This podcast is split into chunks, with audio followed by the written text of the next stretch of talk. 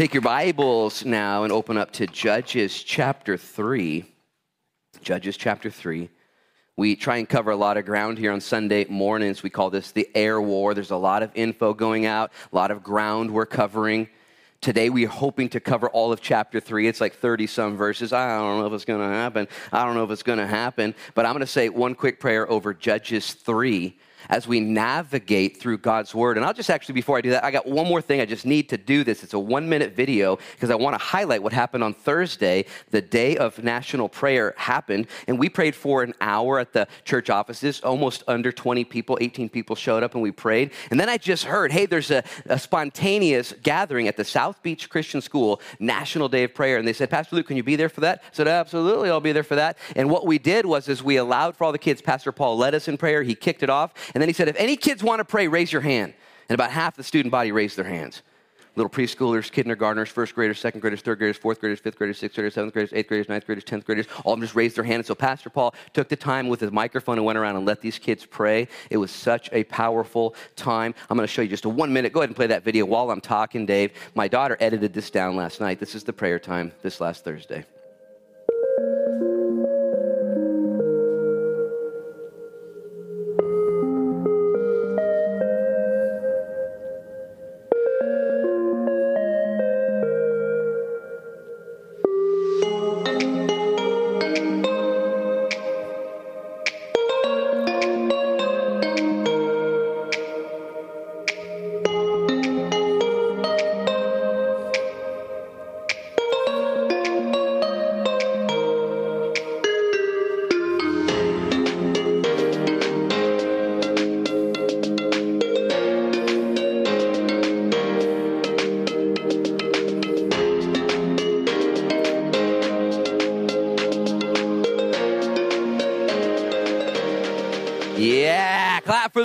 Students that prayed. Now, most of you guys know that our school is located at the Newport Christian Church over there on Highway 20, and we've got a lease with them this year, and uh, we re-extended that lease for next year as our school is not going to have another place to meet. And one of the common prayers, the most common prayers from all the kids as they prayed with the microphone, hearing their voice for the first time amplified, was, Lord, thank you for this school and for the freedom to pray, the freedom to learn about you, the freedom to worship you. Our kids know and understand that there's a battle going on right now, and to create environments like that or environments environments like this is a special thing. It is a real deal to celebrate and to not take for granted. So, guys, keep praying for the school. Keep supporting in that way. Thank you so much for all of your support. We'll have some numbers at the end of the year to let you know what happened at the school. But as I mentioned, take your Bible now, Judges chapter 3, and let me ask a question. How many guys have ever had a blowout in your tire before you're driving down the freeway? Just a blowout, man, just crazy. I've never had. A, how many guys have ever had a flat tire though on your bike or your wheelbarrow? Or your, most of us have had a flat tire over our life before. I've never had a blowout where it just goes crazy, but I have for sure had all of my tires go go down over time. All of my tires need a little bit of inflating, and I would like to suggest that that's kind of how it is in most of our lives spiritually that most of us probably aren't headed for a blowout spiritually, a blowout maritally, a blowout ministerially. Most of us aren't. Some have, and we know those stories, and they're, man, tragic when that happens. But most of us, I'll say it differently, all of us have a proclivity to the air in our spiritual tires just kind of leaking out, kind of needing some increase in pressure needing to have some attention given to it. And what we're studying in the book of Judges is what we're going to call a slow leak that does lead to a blowout, an atrophy of commitment, an inclusion of compromise. The tests continue to come to the children of Israel. And in every one of those tests, they do good for a little bit, but they also fail and flounder most of the time. How many guys are starting to realize in your journey as a Christian, you're being tested constantly? It'll never end. How many guys, when you got saved, you said, Awesome, I'm going to heaven, the test is over? You know what I'm saying? No, no. No, no. As a matter of fact, when you became a Christian, you were issued a helmet, and you were issued a sword, and you were issued a shield, and you were issued shoes, their boots, and you, oh, it's go time. What's happening? It's a battle. And it's a test. And here's what we're going to do in chapter three. We're going to learn from three judges, Othniel, and we're going to learn from Ehud, and we're going to learn from Shamgar. These are the first three judges given to the children of Israel 3,500 years ago as they led the children of Israel through their exploits, through their battles and challenges. These three judges are great and honorable judges. Othniel, remember him? His name means lion of God.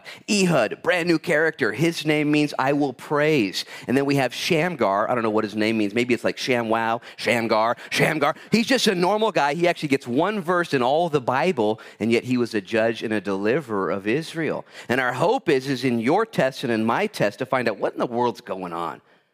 Maybe right now you're being tested so much and you're trying to find out whose fault it is.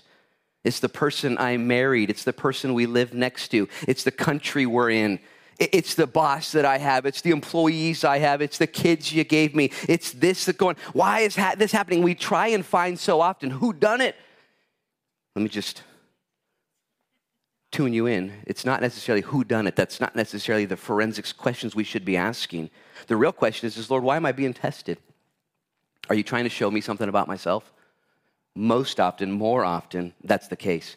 Lord, are you trying to show other people about you? Maybe the test you're going through right now is so other people can know Jesus Christ through your life. Man, that brings some valor to the test you're going through, some value. Or maybe it's not just so you would know what's going on with you or others would know what's going on with God, but that you would know what's going on with God. I like to believe that I'm a pretty solid believer, that I'm pretty lock, stock, and barrel. I got a pretty deep root system, and I'm working on my fruit system all the time but there are more things about God that I don't yet understand or apprehend. They're not yet mine because I haven't been tested in the forges of life.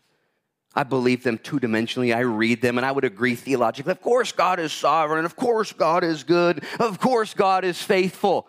And then you would look at my life and say, then why are you doing all these things you're doing? Why are you saying all these things you're saying? Why are you thinking all these things you're thinking? Well, I'm being tested.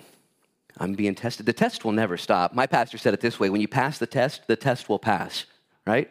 But there's a test right after that one, too. The tests just keep coming. As a matter of fact, let me just make sure you don't think I'm making this up. Read verses 1 through 4 of chapter 3 of the book of Judges with me. It says, Now these are the nations which the Lord left. What? The bad guys. Why? That he might test Israel by them.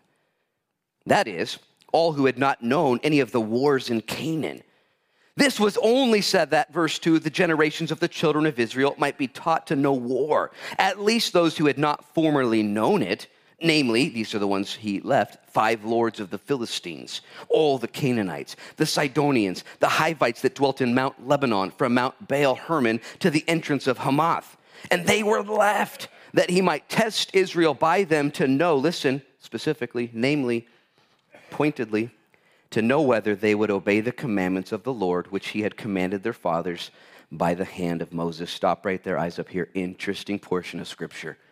The children of Israel are in the promised land. God promised it to them. He gave it to them. When God gives you good gifts, you receive them. Yes! And then as they looked around, there were Hivites and Canaanites and five Philistine lords and all these bad guys. And the writer of the book of Judges says specifically, oh, yeah, there's two reasons to test them and to teach them to test them and to teach them, to test them and to see what's going on in their hearts to test them so they would know who God is or so the world would know through these tests. Yesterday, I was watching the Loyalty Days parade. I don't know if you guys saw the Loyalty Days parade. It was so cool. The wind was only blowing 600 miles an hour. So it was, it was super enjoyable. You know, I saw kids blowing the wrong direction, you know, and marching bands losing hats. And anyways, great parade. And while I was at the parade, Raymond, Raymond, he's the leader of the Salvation Army here in town. He saw me and came and said hi. And he said, Hey, Luke, I just got word on Wednesday. They're shipping me out at the end of May to Anchorage, Alaska. And as he made this announcement, you could tell he was wrestling with it. I said, do you, do you, have a say in your denomination? He said, No, they're just shipping me out, man. I was hoping to stay here. And I was able to smile and say, Raymond, you're a man of God. He's going to be faithful to you. He's going to replace you here and he's going to meet you there. I said, Raymond, right now you're being tested. You're just being tested. And he began to sense that he can do this. And when you pass the test, the test will pass. You guys, I guys, we guys, we're being tested right now by the things in our life. And so often we just want to find out, well, what's going on and who's guilty and where's the person I should blame and how can I alleviate the situation? And God says, no, don't try and fix the fix you're in. Have you ever tried to fix the fix you're in? only to find out that God gave you the fix you're in to fix you. And when you fix the fix you're in, then God has to send another fix to fix the fix that He sent to fix you. What? Anyways, fix that in the editing, would you, Esai? Guys, a couple thoughts here. I've got so much to say, and I want to just keep going. So I just want to make these two points at least obvious to you. In the tests you're in right now, not only is He testing you, but He's teaching you things. He said he wanted the next generation that hadn't known war to learn war. That sounds kind of crazy. You know why he wanted them to learn war? Because they're at war. It's never going to end. Now, I'm all for peace and love and puppy dogs and rainbows and daisies. I love it. But the reality is, you're in a spiritual war. I'm in a spiritual war. And that war's not going to end until we take our last breath. There's a race to run. Why are you going through so many things you're going through? Why are there difficulties in your marriage or in your business or in your ministry? You said yes to the Lord. You thought it was going to be easy, but instead, just one test after another. It's because the Lord wants you to be a spiritual warrior. He wants you to be strong. He wants you to know what in the heck is going on. Now, when you realize this, oh, you mean so it's not so much about the details and the timelines and the who done it and the woulda, shoulda, couldas. It has nothing really to do with that, but as much as God's testing me. He's just seeing what I'm going to do. He, he wants me to see what I do. Ooh, that's a sad day. When the test reveals something in your fabric of your character. Oh, did that come out? Did I do that? You know, and you realize I'm a work in progress. Or that the Lord is teaching you warfare and to be a spiritual warrior. So, wouldn't it be awesome if instead of getting mad at your spouse or mad at your ministry partners or mad at your community or mad at your government, local or national, instead of all those things, which are, I would say, distractions from really what God is trying to teach you and me, Lord, test me. Lord, make me a better man. Make me a better woman. Lord, show me. Reveal, Lord, search my heart and see if there's any wicked way in me. Isn't that a scary prayer? I don't want to say I hate that prayer, but I hate that prayer. Lord, search me, see if there's any wicked way. He's like, dude, I know you're going to find some stuff. And lead me in the way everlasting. This is what God's doing here. He's testing. This is, by the way, not new. Okay, the oldest book ever written is the book of Job. Job is older. It precedes Genesis, not by way of timeline, but it's old, oldest book, the oldest recorded book. And did you know that Job is just one big test? Satan actually went and complained about Job, and God said, Hey, I got a suggestion. Let's test him.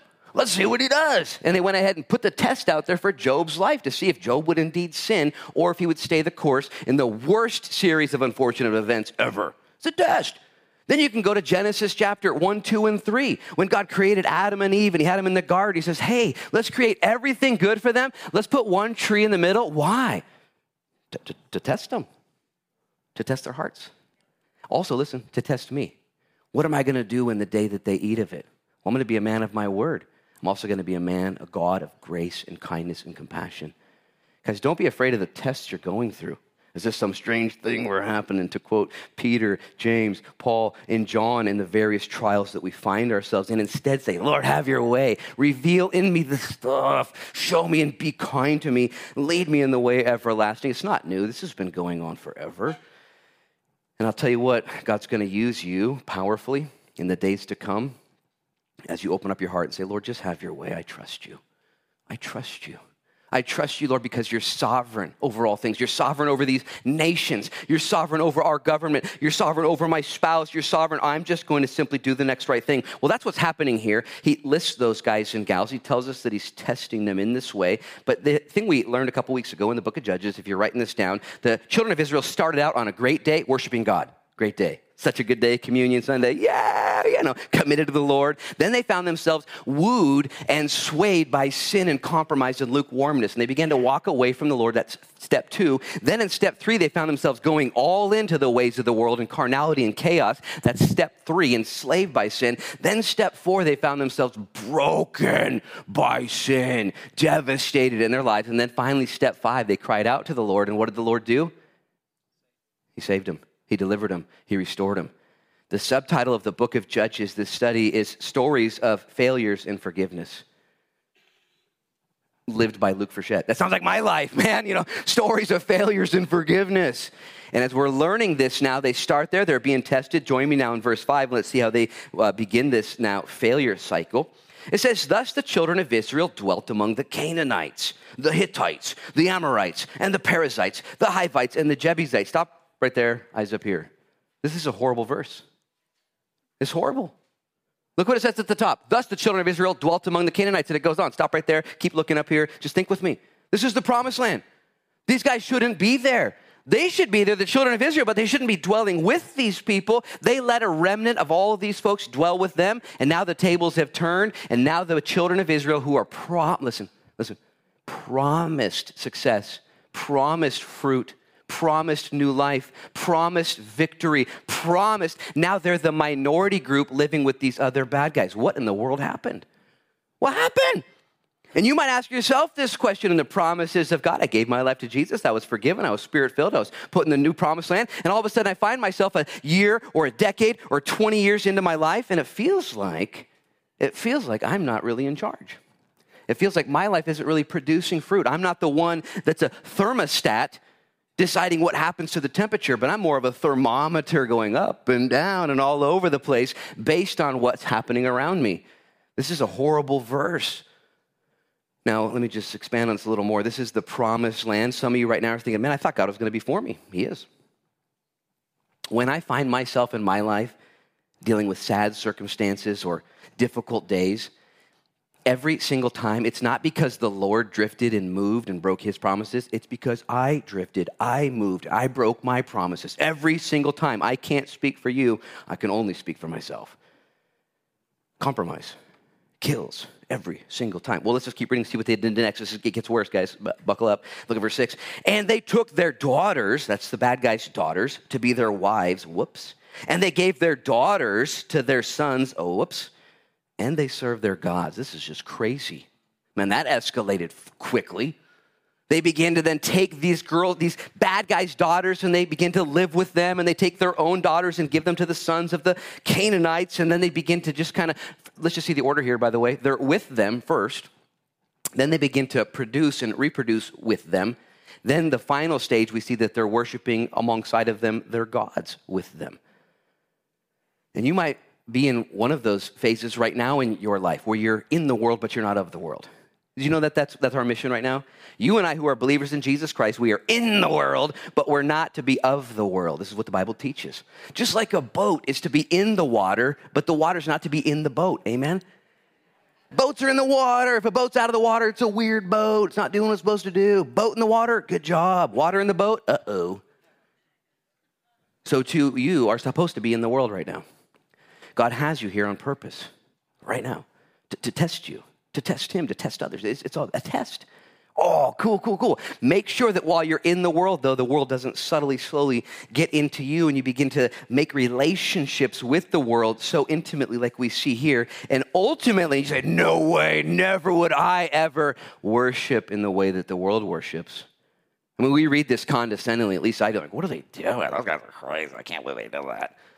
And yet we look around at our own lives and our own compromises, and maybe you've done some things that are silly, maybe recently or in your distant past. We're like, dude, I was totally carnal. I was totally worshiping the ways of this world, going after my flesh, going after my sin, going after all the things that the world says is good and God says is evil. Careful, we see this digression here. Again, most of us don't have a blowout problem, but it's a slow leak of compromise that will steal away your effectivity for the Lord, steal away your sharpness, steal away your purpose and mission. Satan's very patient. Have you realized this? Have you seen this in your own life? Man, he's cool as a cucumber. He's patient. He'll put a 20 year, 30 year, 40 year, 50 year plan on you. King David was in his mid 50s when he committed adultery with Bathsheba. He was an older man. He'd been through many successful battles, and then he found himself slowly, subtly compromising and slipping. Careful. This is a warning for us. Look at verse 7.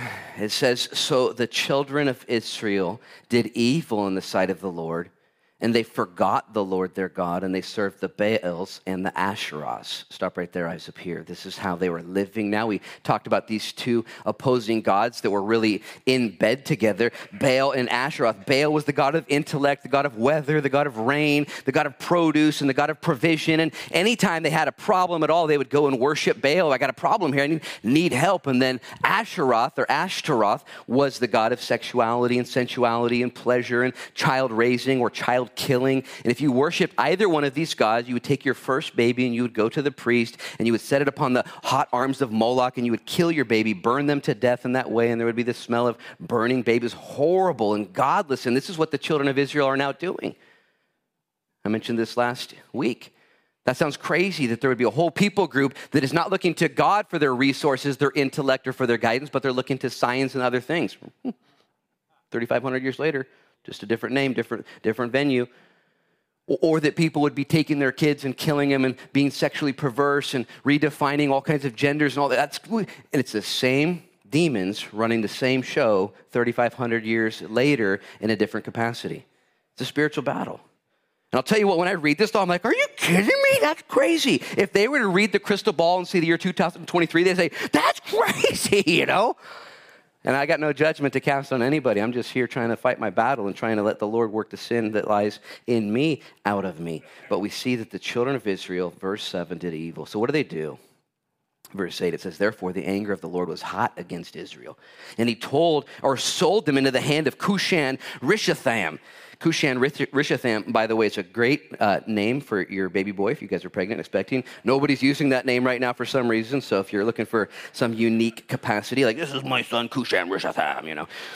He's the king of Mesopotamia, and the children of Israel served Cushan Rishathaim eight years. Don't name your kid that, by the way. Cushan Rishathaim. His name literally means double evil or double darkness. Okay, that's what this guy's a bad guy from Mesopotamia. I mean, Cushan Rishathaim. This guy's like, he's a Marvel character, like on the wrong side. And he's bad. Notice he was in charge for eight years. I was just kind of thinking that through. It's kind of an interesting number, and all the kinds of numbers are different here, but it reminded me of two presidential terms back to back. You know, eight years. I don't know anything about that. Do you guys remember when Obama was president for eight years? You guys remember that? Me too. That's all I'm going to say. But, anyways, notice here, notice here that the children of Israel did evil in the sight of God. So, what did God do? He raised up a political leader that's going to then oppress his people and lead the people into further carnality. I got a whole teaching on that. Okay, it's in Romans 13. I'm not going to go there. You guys can write it down in your notes. Paul says this to the church at Rome. He said that God raises up rulers. Every ruler that rules anywhere was raised up by God's authority. Listen, not because they're right or wrong or good or bad, but because God's going to accomplish his purpose through that ruler, whether they're good or bad. So, for people groups, small nations, small towns, precincts, and ordinances, and governments and governors, God says, Yeah, I know all of it, and I raise people up for purpose. And they might be Republicans, and they might be Democrats, they might be whatever, nonpartisan, they might be all, the, it doesn't matter. God says, I'm behind all that. Therefore, you as citizens submit to me and trust the process. You keep your eyes on me no matter what. Cushan Rishathaim, though, is what God puts over these guys double darkness. And can I just make this simple observation? That when you choose to live in the world and become part of the world and reproduce with the world and then worship their gods alongside of the world, you know what's going to happen in your life? Double darkness. Man, I'm not messing with you. Promise you, every single time.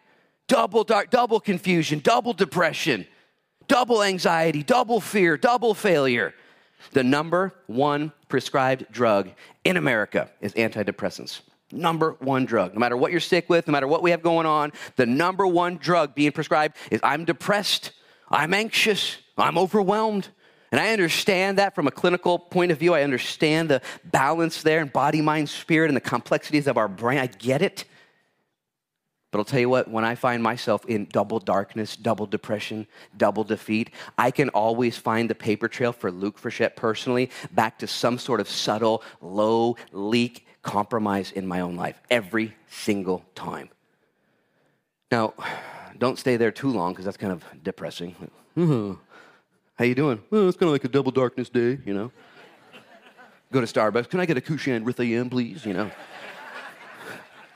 Skim milk because I'm mad, you know. Anyways, gotta keep focus here. So what, what do they do? I want you guys to catch this. This might be the culmination of the teaching today for you. Eight years they went under this oppression. I don't know how that sounds like a long time, maybe a little time. Look what they do. And when the children, verse 9, of Israel cried out to the Lord, the Lord raised up a deliverer for the children of Israel who delivered them. Othniel, the son of Kenaz, Caleb's younger brother. Stop right there, eyes up here. After eight long years of double darkness, of evil oppression. The children of Israel finally cried out to the Lord, and he heard their cries and raised up for them a deliverer, Othniel, whose name means lion of God. What was this crying out to the Lord like for them? Was it mild? Was it empathetic and sympathetic and one of those prayers you say at the end of the day, like, hey, Lord, forgive us of our sins. We really need help. Rub a dub dub. Thanks for the grub. Amen. you guys have you guys grew up with that prayer? I didn't either. What was that prayer like though? It says they cried out to the Lord. And can I just encourage you? There comes a time in your life, in your double depression, your double darkness, your double anxiety, your double all these things that we find ourselves in, where you have to come to a point where you cry out to the Lord where you go all in and you fight for what is right, and you fight and you claw and you scratch for what is light. And you walk away from the things that are compromising your life the abuse, the compromise, the lies, the negativity, the sin that lies within. But until you come to that point, place in your life where you're not crying out, when you're just kind of going through the motions, kind of just playing your cards, listening to the, one of those three lies, at least I'm not as bad as I used to be, at least I'm not as bad as I could be, at least I'm not as bad as they are. And God looks at you and says, What? I want more for you. I want so, you're in the promised land. I've given you all these things, I've anointed you. And I don't know what this looked like. I would say that if you fast forward to verse 15, it says the same thing. The children of Israel cried out to the Lord, and he raised up a deliverer. We're going to see this verse repeated throughout the 400 year period that the book of Judges spans, where they find themselves all messed up. And what do they do? This is, by the way, a test that will ultimately lead them to breaking, that will, listen, ultimately lead God to shining through as the Savior. Aren't you so glad that Jesus Christ is gracious, kind, merciful, and patient? That Jesus was the one who modeled and taught, hey, make sure and forgive people 70 times seven. Make sure and just keep forgiving them over and over and over again because that's the only way you're going to make it through this life. There is no limit, there is no law against the fruit of God's spirit of love. No matter how bad you've blown it, no matter how far off base you are right now, the Lord says, Hey, if you cry out to me, I will hear you and I will heal you right now. And maybe God's got you in that place where you're wrestling with Him and He's slowly winning and He wants you to cry out, Uncle. I don't know, I would say Uncle, but He wants you to cry out. He wants you to tap out and cry out to Him. And He says, Thank you for allowing me into your life. The Bible says in Second Chronicles 7:14. Have you guys ever heard that verse before? Second Chronicles 7:14 says it this way. If my people who are called by my name will humble themselves and pray and seek my face and turn from their wicked ways, then I will hear from heaven and will forgive their sin and heal their land. What do you do when there's double darkness in your life? Man, find your accountability partner, find your spouse, find your kids, confess your sin, and cry out to the Lord and let Him heal you in your time of need. Because no temptation, no difficulty, no testing that you're finding yourself in is one that is designed to destroy you, but is instead designed to prepare you to walk closer to the Lord Jesus Christ. I can't speak for you guys. I know my own life. I've been doing this long enough, walking with the Lord, walk, walk, walk, stumble, fall, get back up, cry out to Him, find myself regenerated and restored and move forward again, walk, walk, walk. And then I find myself compromising, I stumble and fall and cry out to the Lord. And the Lord says, Luke, don't ever stop crying out to me. Today is the day of salvation. Today's the day to come to the altar and to receive forgiveness. Today's the day of restoration that the Lord might begin to work in you. Let's study this out. It says in verse 9 again, when the children of Israel cried out to the Lord he raised up a deliverer for the children of Israel who delivered them. Othniel, the son of Kenaz, Caleb's younger brother. Now, we mentioned this guy's name a couple times in the book of Joshua and also in the book of Judges. You guys remember Othniel? Remember this guy? Why did God raise up this guy? I'll suggest to you a few, a few, few reasons. Number one, because he was faithful in the little things, and now God is putting him over greater things. God had already called Othniel through Caleb, and Caleb said, Hey, who wants to take this mountain? Whoever does gets my daughter. And Othniel's standing out with the sword. He's like, I'll do it. Let's go. I get a, a wife out of the deal. I get some land out of the deal. He got the land. He got the bride. He also got the blessing of the second spring, the upper springs and the lower springs. This was a man of God that was already, listen, faithful with a little. And God says, I got more for you to do. And can I just encourage you? Luke 16, 10 says that if you're faithful in the little things, God will put you over bigger things. He really will. Maybe what you're going through right now is a big thing, but the Lord says, hey, you know what? There's even bigger things coming. Trust me, just do the next right thing. I was counseling with somebody this week or sometime, and that's really all I can tell people. Hey, hey, hey, calm down, slow down, let's pray, let's repent, let's cry out, and then start to live a lifestyle of simply doing the next right thing. Just simply do the next right thing. And I promise you, God will fight your battles. He'll go to bat for you. Not only was Othniel one who had already been faithful in the little things, but he was busy serving the Lord already. And can I just put this challenge out there? I seldom see in the scriptures or in real life God choosing men and women who are doing nothing for anybody or for God at that moment. He usually chooses men and women who are kind of busy doing things. When he called Moses, he was tending his father in law's sheep. When he called David, David was tending his father's sheep. When he called Peter, he was casting nets. When he called James and John, they were mending nets. All of these guys were doing something already. And the Lord said, Hey, why don't you come and follow me? Can I just encourage you? Let's be men and women of faithfulness right now in the lives that God's called us to whatever you're doing. And maybe you need to repent today because you haven't been faithful, you've been lazy, or you've been disengaged, or you've been disenfranchised. Today's the day to repent and say, Let's go harden the paint, all in. And you might be on the rings or the ropes for a second going, what in the heck's going on? I want to point this out, though. Apparently, this is as far as we're going to get today. Here's what's going to happen next, though. I want you guys to see Othniel and a few more points that you're going to apply to your life. It says that he was Caleb's younger brother. Verse 9 ends. And then verse 10, this is the most important thing you're going to see all day. It says, The Spirit of the Lord came upon him, and he judged Israel and he went out to war, and the Lord delivered Cushan Rishathaim, king of Mesopotamia, into his hands. And his hand prevailed over Cushan Rishathaim. So the land had rest for 40 years, and then Othniel, the son of Kenaz, died. Not only was he faithful in the little things, let's do that. Not only was he busy and had been used previously, that, that's amazing, but he also led, which means that he was a judge. And he also went to war. Those are also important concepts we could preach on. But the most important thing about Othniel, and I'm going to actually invite Paul Jones to come up. He's going to lead us in a song. We're going to take the time to respond. I think it's important. It says here that the Spirit of the Lord came upon him, and he rose up and he delivered Cushan Rishathaim. Did you know it doesn't really tell us how he did it, though? Like the strategies and the resources and the battle plan. Listen, it doesn't tell us how it happened. And I'm going to say it very succinctly because it doesn't matter how it happened. You know what matters? It matters that the Spirit of the Lord was upon him. If you don't have, listen, moms, dads, husbands, wives, single people, married people, if you don't have the Spirit of the Lord living and dwelling and breathing and oozing out of you, listen, you have nothing. You might have resources, you might have strategies, you might have ideas, but if you don't have the Spirit of the living God living in you, you have nothing. Zechariah 4 6 says, Not by might nor by power, but by my spirit, says the Lord. Jesus said to the boys as he sent them out, You're going to receive power when my Holy Spirit comes upon you, and you're going to be witnesses. How are we going to do it? What's it going to be like? Don't ask those questions. The greater question is, Lord, would you anoint me? Would you fill me? Lord, would you be comfortable in my heart and in my house?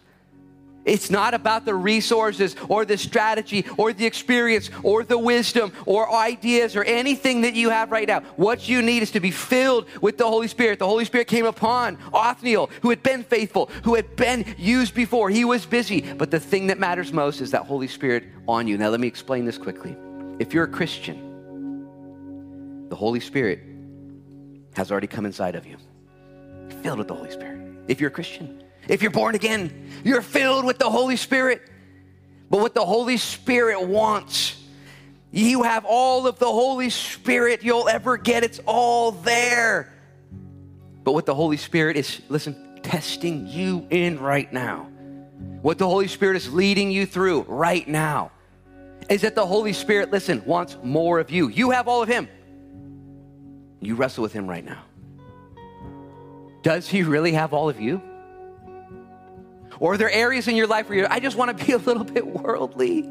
I just want to be a little bit normal. I don't want to stand out. I don't want to be a witness. And the Lord says, Do you know where this goes?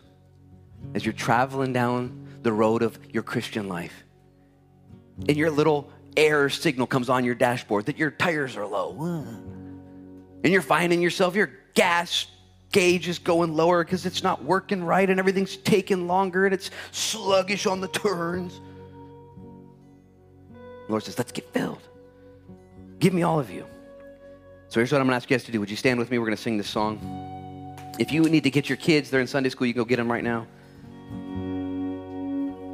But I want you who are tracking with the scriptures this morning, you who are here this morning, say, Yes, Lord, I want more of the Holy Spirit. I don't want to compromise. I don't want to come up short. I don't want to run dry. I need you. I'm going to ask you right now to raise up your hands and just to receive the filling of the Holy Spirit. Once again, right now, just receive the filling of the Holy Spirit. Maybe actually what I'm going to ask you to do is reach out to your neighbor. Would you guys do this with me? If you're not comfortable, then, then that's okay. But reach out and just lay a hand on the person next to you in Jesus' name. The Bible says to lay hands on one another, stir each other up. Lord, I don't want to just go through the motions. Lord, I don't just want to pretend that I'm okay when I'm not okay. I don't want the double darkness to take over in any area of my life. I want your searchlight, Lord, to have access to my heart, my mind, my soul. And so, Lord, we lay hands on each other right now in Jesus' name. We believe these things. And if you believe these things, just say into your lips, I believe these things. I believe these things, Lord. I believe in you, Jesus. And I want that filling of the Holy Spirit even right now, Lord. So, would you fill us, Holy Spirit? Would you fill us? And would you use us? Lord, take us like you did Othniel, this little lion of God who was used so powerfully. Would you anoint us, Lord, the little lions of God, that we'd be used for your glory, Lord? That we'd be used for this world for such a time as this. And I repent. Maybe you need to repent with me. Maybe there's stuff in your life you know needs to be repented of. You know needs to be relinquished, needs to be brought to the surface. Lord, would you take these things, do away with them, that we might find ourselves, Lord, full of the Holy Spirit. Lead us, we pray. We pray. We're going to sing a song right now. You can take your hands off each other if that's uncomfortable for you, or you can come forward to the altar. If you want prayer during the song, let's sing. I'm going to be down here praying for you right now. Let's close the service in worship together.